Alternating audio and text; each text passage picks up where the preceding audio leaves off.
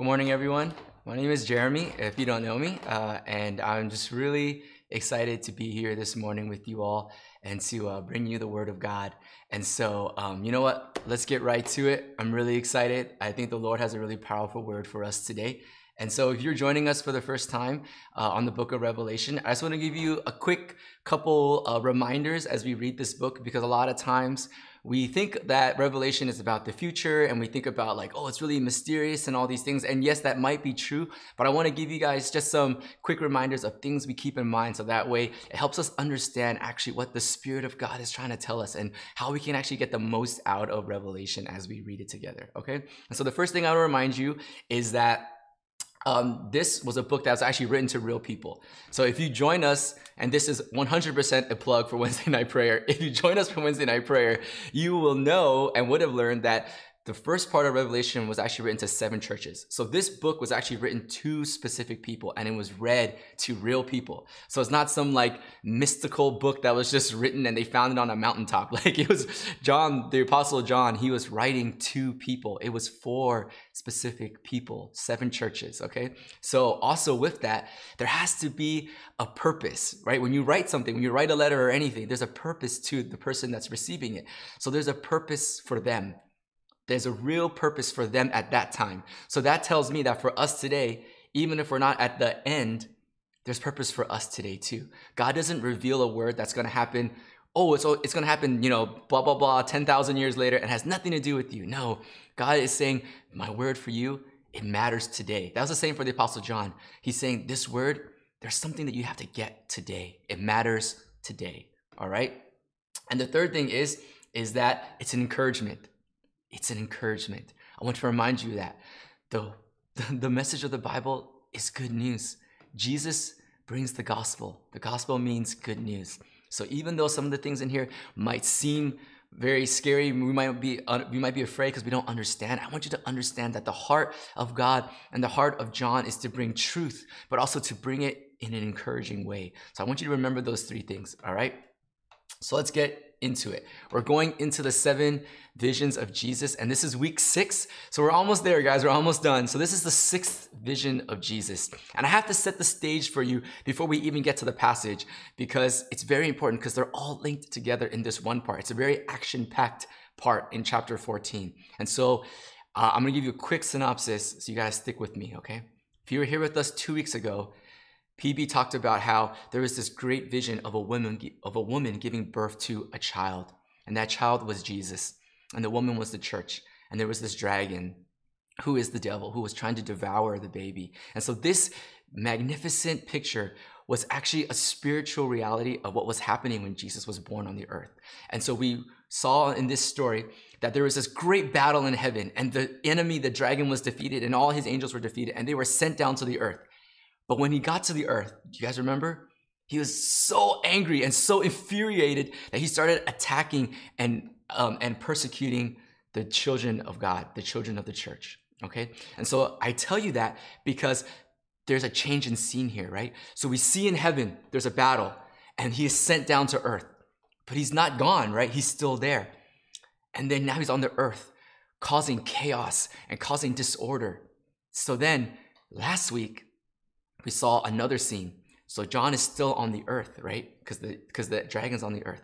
He looks and he sees the Lamb of God on Mount Zion. That's a place on earth. That's not a place in heaven. So remember, the scene is still on earth. So do you see that juxtaposition?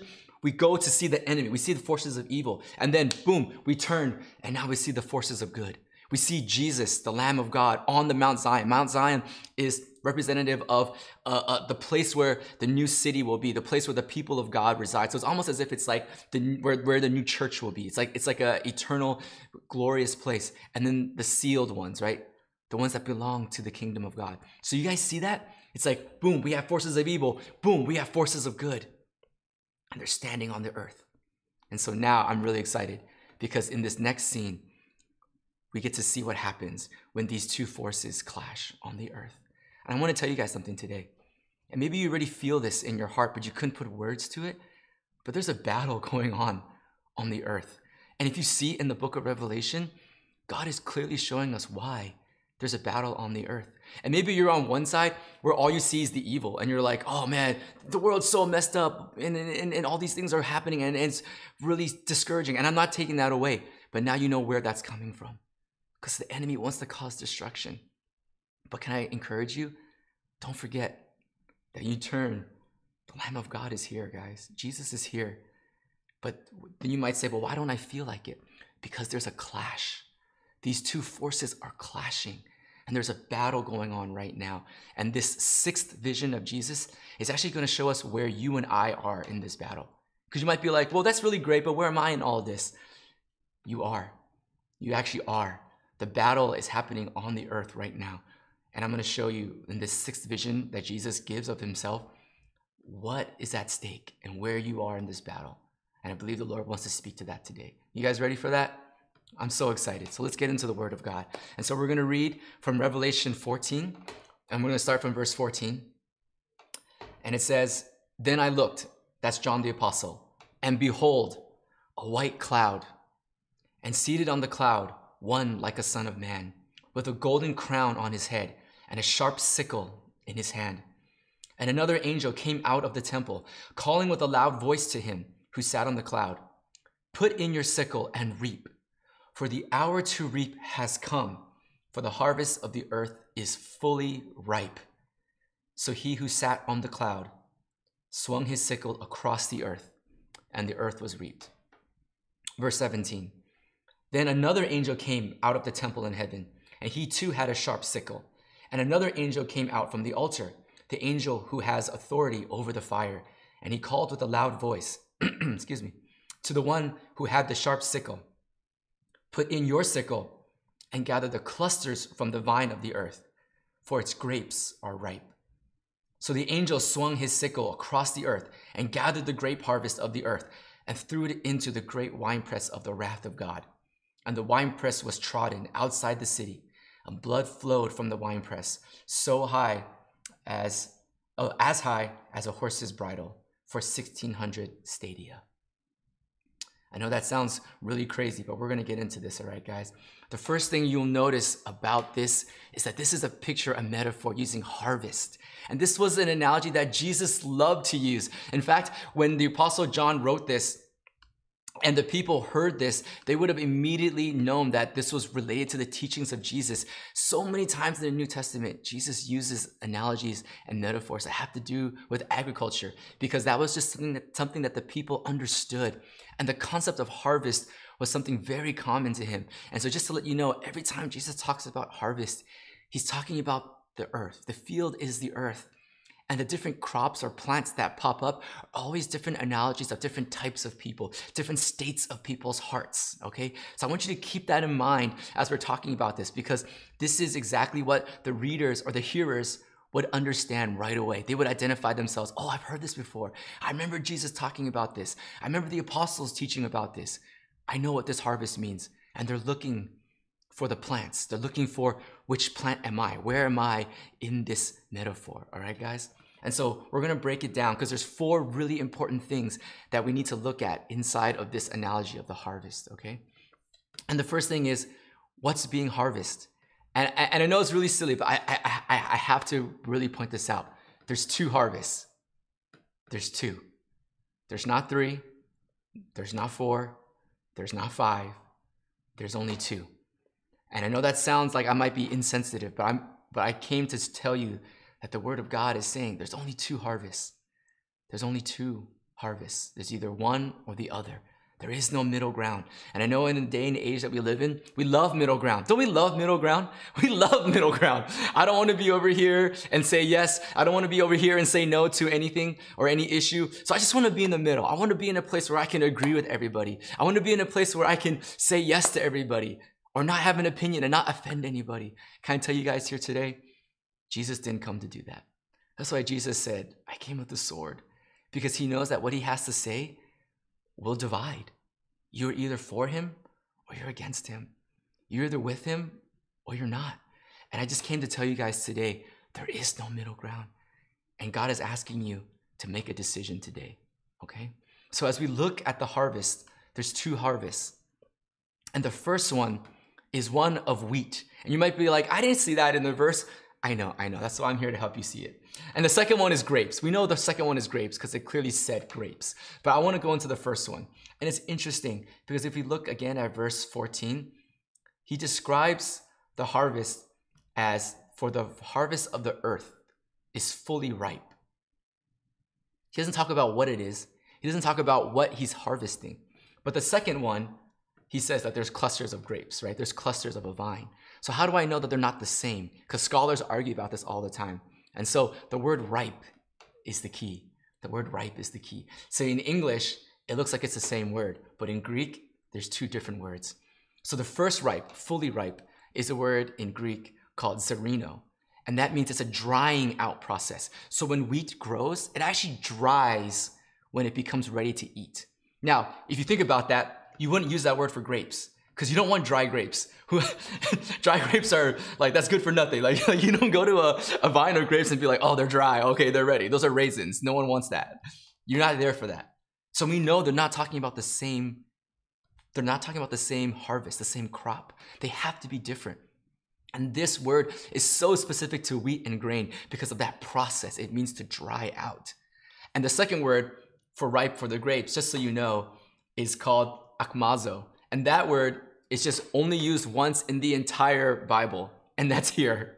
So it's a very specific word to describe grapes. And so we know from this that again, these are two separate harvests, and they're very, very different. They're very different, okay? So, second thing we need to know is when the harvest happens, where do they go? What happens to them? Okay? And so the first harvest is gathered by one who sits on the cloud.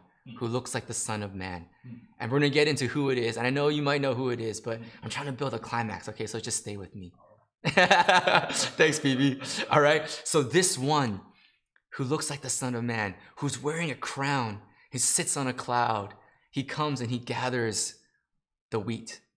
And we can assume that they're with him because when you gather something, it's with you, right? You don't gather it and put it somewhere unless the text says so, which is the second part. Because it doesn't say so, we know that he gathers it and it's with him. But the second harvest is gathered by an angel, which is interesting. And they're put into a very specific place. They're put into, and it tells us in the in, in, in the in verse 19 and 20, that they're put into the winepress of the wrath of God. And I have to talk about this because I know when we talk about wrath, it's such a hard topic to talk about. It's very easy to talk about God as God of love and a God of, you know, of mercy and grace and salvation. And He is those things. But you know what? I actually feel so encouraged today to talk to you about this. You know why? Because the whole world right now is crying for justice. Can I tell you today? This is a picture of God's justice. The wrath of God is part of God's justice. You cannot have justice if you do not have both reward for righteousness and punishment for evil. Do you guys feel that? Can I get an amen somewhere? Someone that someone will say amen in their house. You know that true justice cannot only reward good. Do you know what that's called? That's just called being lenient. That's not justice. The people of God, when they heard this, they were rejoicing when they heard this second part because their people were getting killed. Their people in their churches were getting burned alive, were getting killed, were being murdered. And they were asking for justice. They're saying, Lord, where are you? Do you care that your people are getting killed? Do you care that we're being persecuted? And this is God's way of saying, Yes, I do. Yes, I see that. I hear that. Can I say, even in America right now, I know that there are people crying out for this justice. To my brothers and sisters in the black and brown community, I know you've been crying out for this. Can I tell you something? You should rejoice at this verse too. You know why? Because God is saying to you today, you know what? I saw George Floyd. You know what? I saw Breonna Taylor. And we know that Breonna Taylor, what happened was wrong. And that the judgment that came down was not just. That was not just. That there were police officers that were not held accountable for their actions. We desire justice. So, isn't it funny that when we hear the wrath of God, we don't think that it's justice? That's the lie of the enemy, guys. That's a lie of the enemy. This is God saying, when people do evil and they do not repent, I have to hold them accountable. And we desire that. Don't you feel that in your heart? When the judgment of Breonna Taylor came down, did you feel it in your heart that like you said, that's not right? There's something lacking. Jesus is saying, that's not my justice. I'm going to show you my justice. My justice has both grace and wrath. My justice is both. And I offer grace, but I also will punish those who ignore it, and I will hold them accountable for the wrongs that they have done. So I'm going to tell you, church, today that when the people first read this in the first century, they rejoiced because there was justice. I want you to catch that. Don't miss it. Don't, don't see God as like, oh, he's just punishing us and coming down hard on people and he doesn't like people. No, it's justice. It's justice for the people who have been hurt and oppressed. That's a good God. You need to remember that. Don't let the enemy come in and say to you, "Oh, God's angry and he's he's spiteful." That's that's not it here. This is justice. This is justice, guys. And so now the last two parts I'm so excited about is because the who and the when is where all the encouragement comes from. Because now we see all the cards on the table. We know there's two harvests. There's one where we go with Jesus and we go somewhere good, and there's one where we go to the wrath of God, somewhere bad. But the who and the when changes everything. And I and I and I did myself wrong. I let the cat out the bag. I said the who and I said Jesus, but we know that the first thing you need to know is who does the judging? Who's the judge? And I came here to tell you today that the judge is Jesus, and you should rejoice at that. And so John, he looks up and he sees one like the Son of Man sitting on a cloud with a crown. And so, what does this picture tell us? He wears a crown because he's the victor. He wears the crown because he is sovereign, he is in control, and he is the king. He alone is worthy to judge. He alone has the authority and the power to judge. He rides on a cloud because I don't know about you, but normal kings, they came on chariots and horses. He's like, no, no, no, I don't need that. when I go around, I move around on a cloud. He's like, I'm on another level. The way that I get from point A to point B is like no other parade, no other procession you've ever seen in a royal court. I come on clouds, not on horses. He's saying, I am above every other king you've ever seen, any other power you've ever seen. I come with a power that you have no idea what it's like. And also, it's reminiscent of the Old Testament when the pillar of cloud would lead the people of Israel by day, and the pillar of fire would lead them by night. And lastly, he looks like one, like a son of man. This was Jesus' favorite description of himself in the Gospels. He always called himself Son of Man, Son of Man, Son of Man. And if you want to be a super Bible scholar today, you would know that that came from the book of Daniel, all right? There was a vision that Daniel had, and he said, I saw one like a Son of Man, and this one like a Son of Man received authority from the Ancient of Days, which is God the Father. So you see this, this working of Jesus with God the Father and an equalness in their divinity and their authority and their power. All right, so that's what it is. And so we see Jesus sitting on this cloud, and he comes and and he's the one that gathers the harvest. He's the one that gathers his people to himself. That's a beautiful picture, guys. It's a beautiful picture. Jesus is the one who does the judging. He's the one that chooses and I want you to know something. It's not a judge that you don't know. It's not a judge that's far from you. It's Jesus. And if you know who Jesus is, wouldn't you rejoice? Like it's like if you went into a courtroom, wouldn't you? Rejo- I would rejoice if if if they're like, all rise for the honorable so and so, and and you and you rise up, and then the door opens, and from the judge's chambers, Jesus walks in. I'd be like, Hallelujah. Praise the Lord. Like, this is to be a good judgment. Like, this is to be a good case. This is to be a good hearing. When I see Jesus walk in the courtroom, I'm like, oh, yeah, it's to be good. This is to be a good ending. That was the point. It's a good judge. It's not a random judge. It's not a random person, uh, you know, a, a third party who doesn't know anything. It's, it's Jesus. Jesus is the judge. All right. But notice the second thing. The second harvest is done by an angel who has authority over the fire. Now, I'm not here to say, oh, why didn't why, why isn't Jesus doing it? I don't think that's the important thing. I want to focus more on who it's not. notice that it's also under God's authority. And this angel who has authority over the fire comes out of the temple. He's coming out of the temple where God resides. He's coming out of God's presence. This is just telling me that everything is done out of the presence of God. You know who's not judging you? The dragon. Doesn't say the dragon comes and gathers the grapes. Doesn't say the beasts come and gather the grapes. It says God is still the one doing all the judging across the board. And this is a word for someone today. The enemy is an accuser. He's an adversary. He loves to go around and accuse the people of God. And I feel like someone here today, you've been accused by the enemy. And you've been feeling accused by the enemy. And you've been feeling like, yeah, I should accept this judgment. You know, even if it's true, like I messed up, I made a mistake, I messed up. And then the enemy comes and says, yeah, you messed up. And see, he's using truth to push you down and push you down. And you feel like, yeah, yeah, yeah. But can I tell you something today, church? He's not your judge. He's not your judge. Even though he's giving you facts, he can't give you the conclusion. He can't give you the verdict. Right. He's he's usurping authority that is not his. That's Right. Just because it's true doesn't mean that that's the conclusion. Because there's more to the story that he's not telling you. And the enemy loves to go around and throw your mistakes in your face and throw all the things you've done wrong, even if it was 15 years ago. He loves to bring it up and smash you down with it. But I'll tell you something today. This verse is telling you, you're not my judge. You're not the one to judge me. Even if I did wrong, you can't even tell me that I did wrong because you're not my judge. Church, someone needs to hear this today. The enemy is not your judge. He can't judge you. He can't tell you where you're going. Only God can tell you where you're going. And you might be like, but how can I tell the difference? Very simple.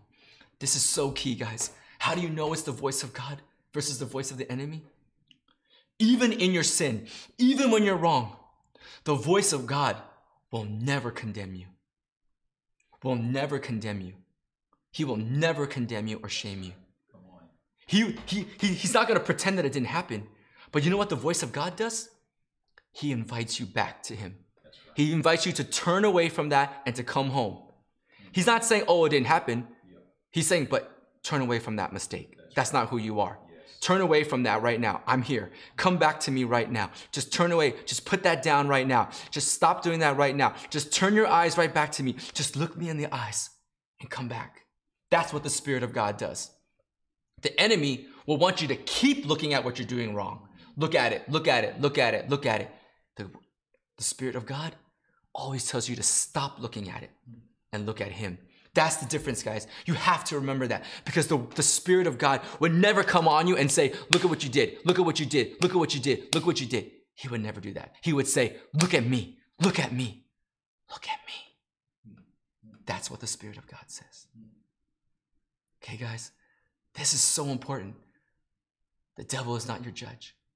He can never judge you. He can never tell you where you're going to end up. Don't ever listen to that voice. Don't ever listen to that. And the last thing, oh, this is so good.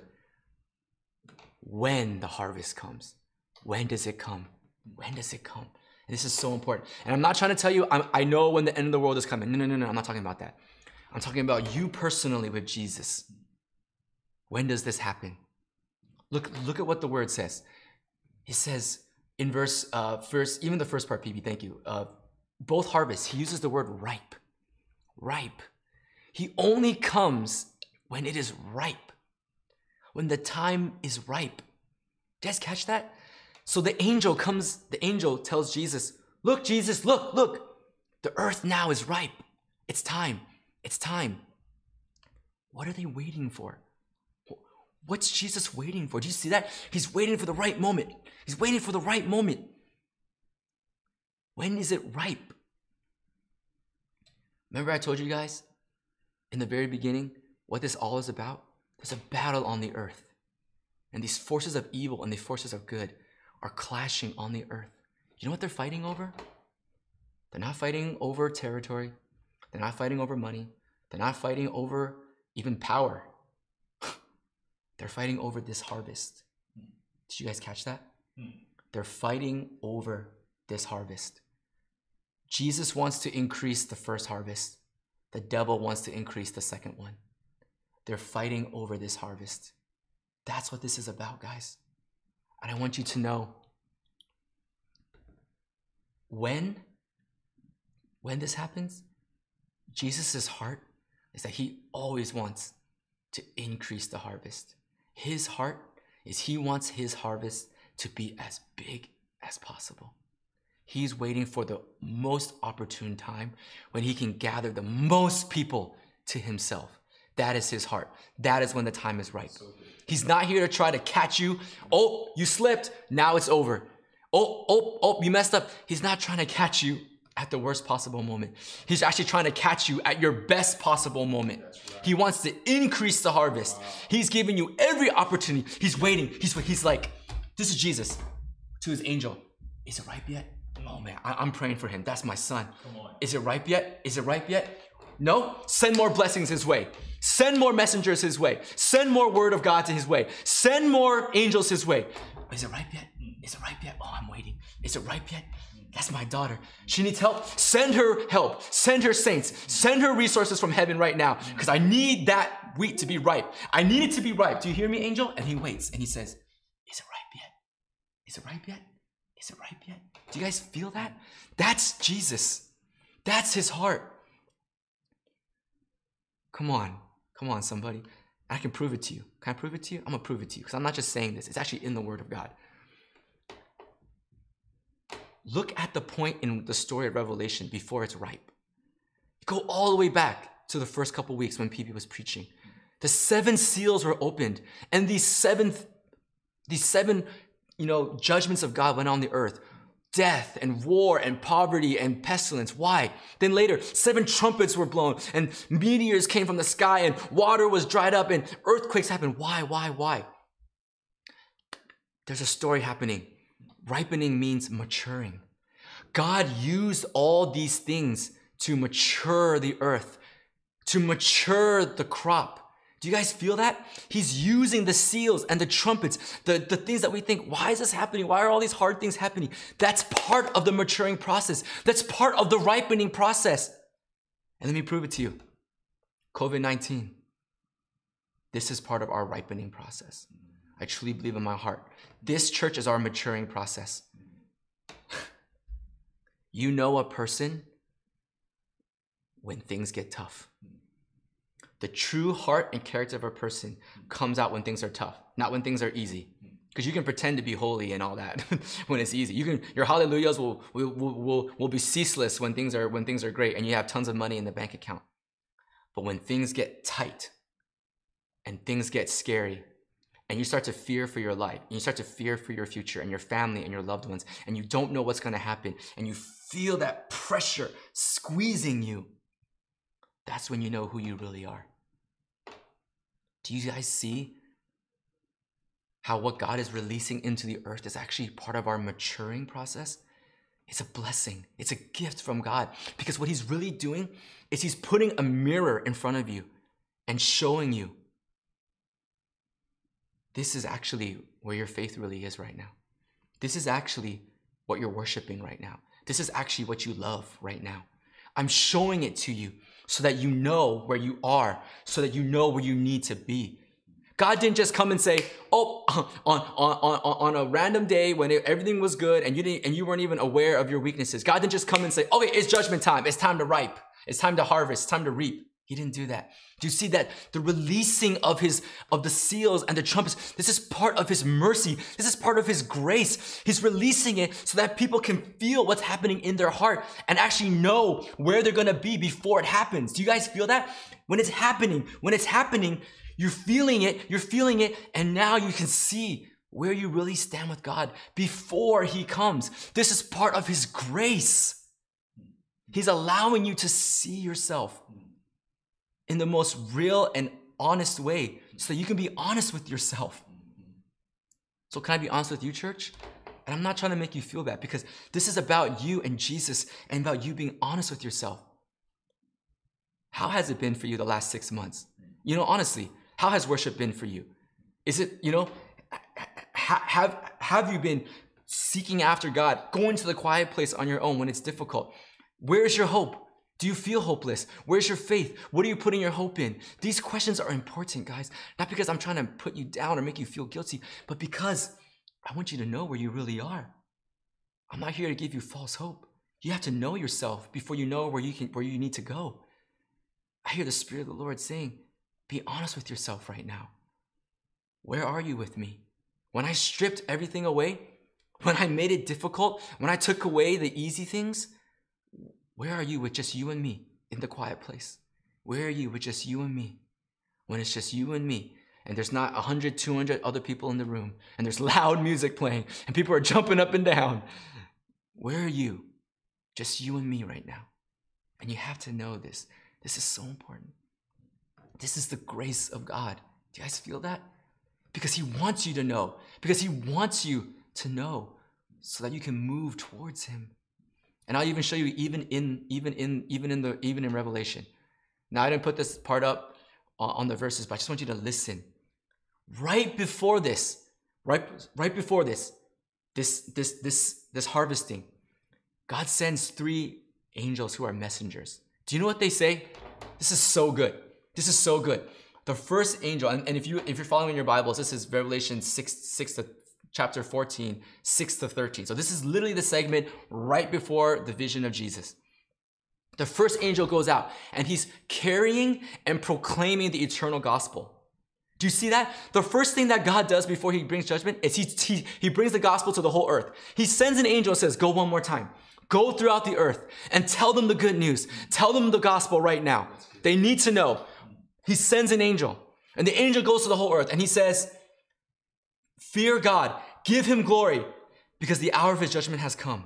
Worship him who has made heaven and earth and sea and the springs of water. He sends an angel who literally says, The time is about to come. It has come. Worship him. Worship him. I'm carrying the gospel. I'm telling it to you right now. Do you see God's goodness? Do you see his grace right now?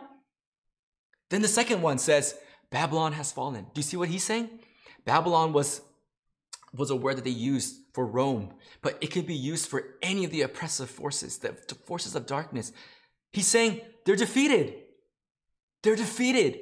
Don't worry about it. Do you see that? First angel says, This is the good news.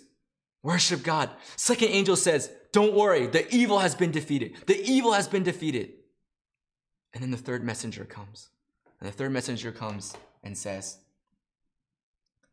If anyone worships the beast and his image and receives his mark on his head or his hand, he will also drink the wine of God's wrath. Yes, this is also a necessary message. But do you see? He tells it to you before he gives the judgment. He didn't just come in and say, Now you will be sent there. He sent a messenger that says, Beware, if you worship this beast and his mark, this will have to be the consequence. Do you guys see the grace of God? Do you see what He's doing? He's giving us the full picture. He's laying everything on the table and saying, My son, my daughter, make a wise decision today. He's saying, I'm giving you everything you need right now to know me. Make a wise decision today. I'm about to land this plane right now.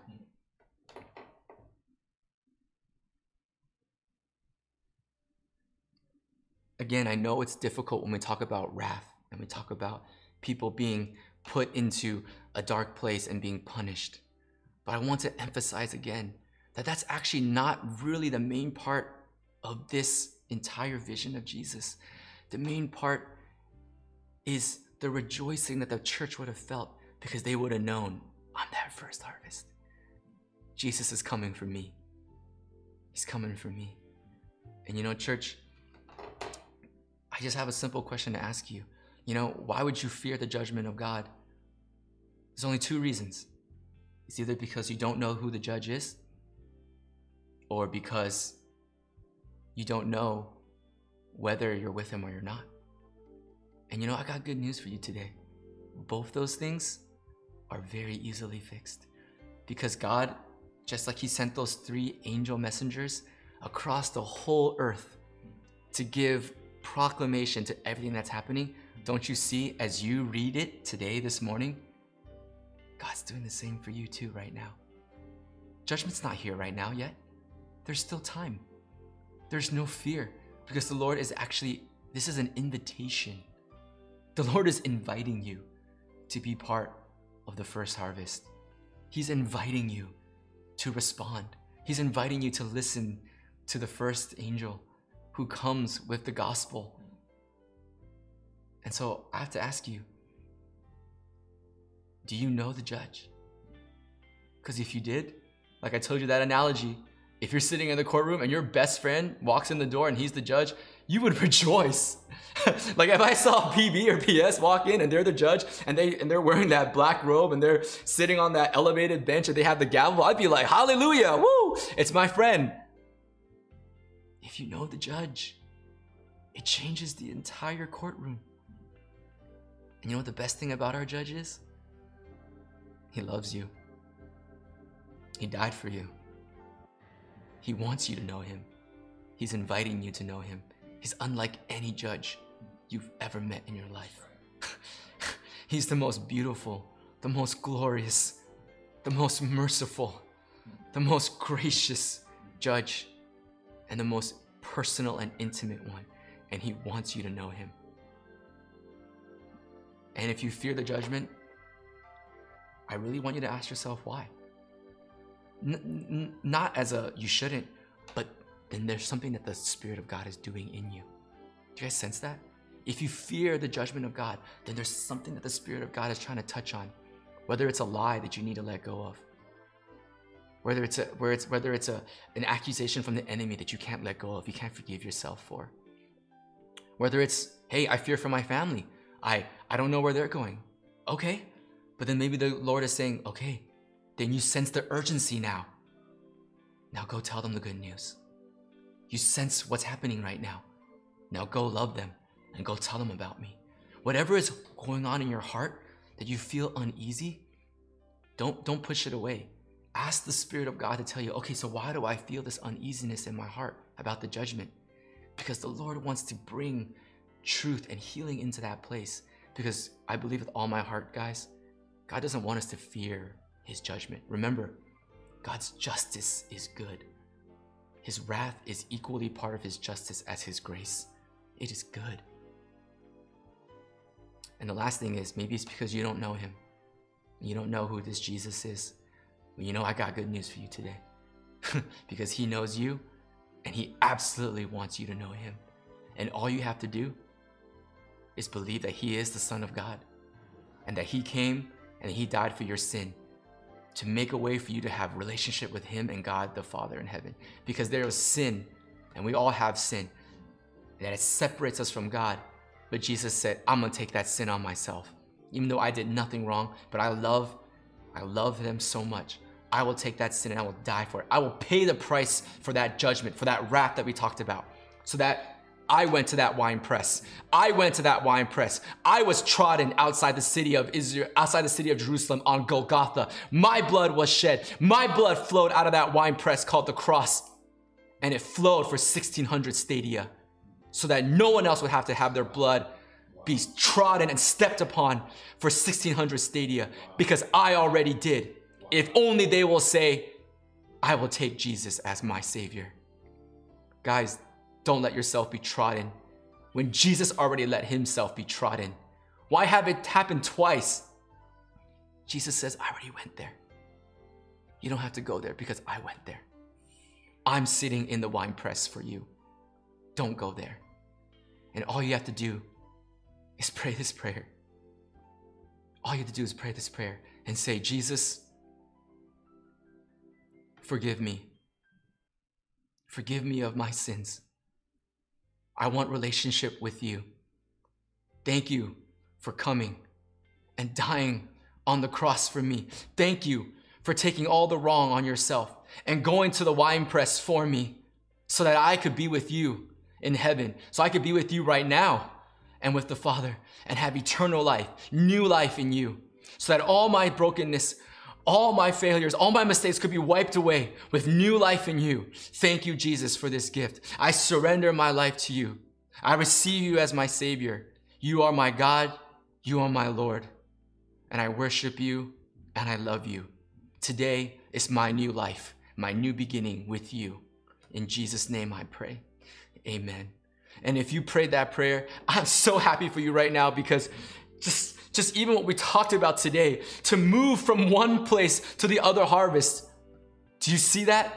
Do you see that? And that Jesus was waiting for this moment when your heart would be ripe and you have been harvested for him right now. And if that's you, let us rejoice with you. Can you just put in the chat right now? I pray that prayer. I have new life in Jesus. I pray that prayer because we want to rejoice with you because now you are with Jesus and we're together right now in the presence of God. Yeah, yeah, yeah, yeah. Yeah, yeah, yeah. I'm, I just feel the Spirit of God right now. I just feel the Spirit of God right now. He's with you right now. I just feel the Spirit of God right now. I, I just, I just want to say one more thing. I just feel like, I just feel like there's some of you who are still struggling with, with, with accusation. I just want you to know right now, again, that's never Jesus. And, and, and, I, I, I just hear this one lie that the enemy is saying right now is that some of you feel like your sin is so bad that you belong in the wine press. You belong there. Can I tell you something? That is the craziest lie I've ever heard in my life. You belong with your father. There is no child who belongs anywhere else on the planet outside of wherever his father is. There is no child that, that, that does not belong with their parents. There is no child that does not belong in the arms of their parents, in the arms of their father. You do not belong in a wine press away from your father. Where you belong is with your father. And it doesn't matter what you've done, you belong there. So say no to that lie right now. Say no, say no to that lie right now. Yeah, I just feel the Spirit of God. We just need to pray right now. Spirit of God, I thank you for this moment in time. I thank you for this morning that we could be in your presence, God, and to hear the word of God and to see the joy that comes from being with you, God. That the church in the first century rejoiced when they heard this analogy, rejoiced when they heard this vision of John, because they said, Yes, yes, we are with Jesus and He's coming for us.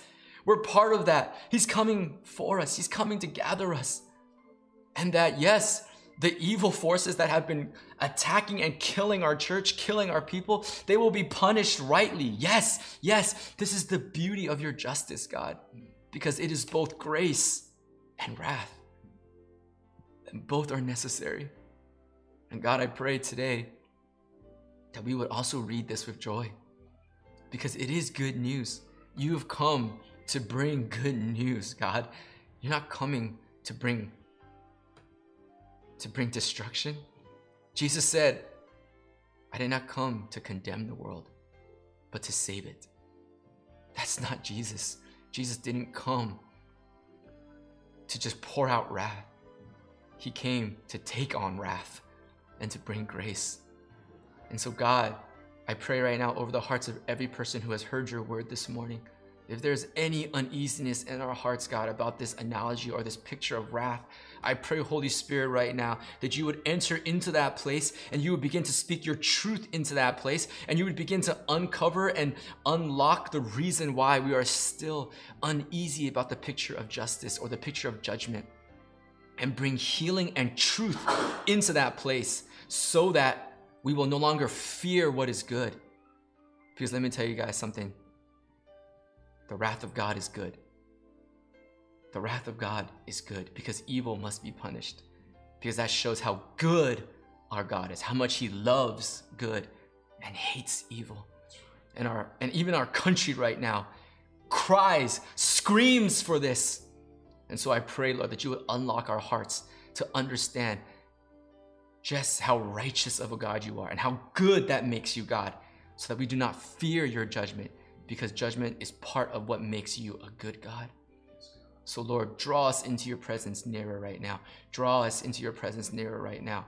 So that when we read the book of Revelation and we finish this series, everything that we read, every image, God, even if we don't understand it and it seems like it's hurtful or it seems confusing or it seems mean or angry, that we do not allow the enemy to come in and put lies into our mind, God, but that we would understand and see your heart in everything, God, of how good of a God you are, that even in your judgment, you sent three more messengers one more time, and that you wait anxiously for the harvest to be ripe so that you can gather us for yourself. We love you. We honor you. In Jesus' name we pray. Amen. Amen. Amen. Amen. Right there. Amen. Amen. Amen. Wow. Well, let's go over just a little bit. Yeah, absolutely. That's good. Well, I, I said on the chat that uh, you're lucky that I'm here and not my mother because she would have slapped you multiple times in the middle of that because that was quite a word. I don't know if you know what it means in the black church context when you get slapped. It means you're doing good. Oh no, I actually did it because Yeah. in the Asian culture that's bad. I, I, I thought about just slapping you when I sat down next to you, but I thought he might not understand the context. so I know when I really preach because my mother, if she's around, Yeah. she just walks right up to me and slaps me. Are you serious? Yeah, in the back of the head. And the harder, well, first of all, if it's a back head slap, a forehead slap might even be better than a back head slap. But the back of the head slap allows her to slap harder without inflicting That's true. Like a real wound. yeah, exactly. So, uh, Jeremy, that was a powerful word. That that was a powerful word. That was a that was exactly the word that our house needed to hear. That was exactly the word that I needed to hear. And uh, just, I'm just so blessed and uh, uh, so blessed. We're all so blessed. And so, uh, yeah, the chats have just been blowing up.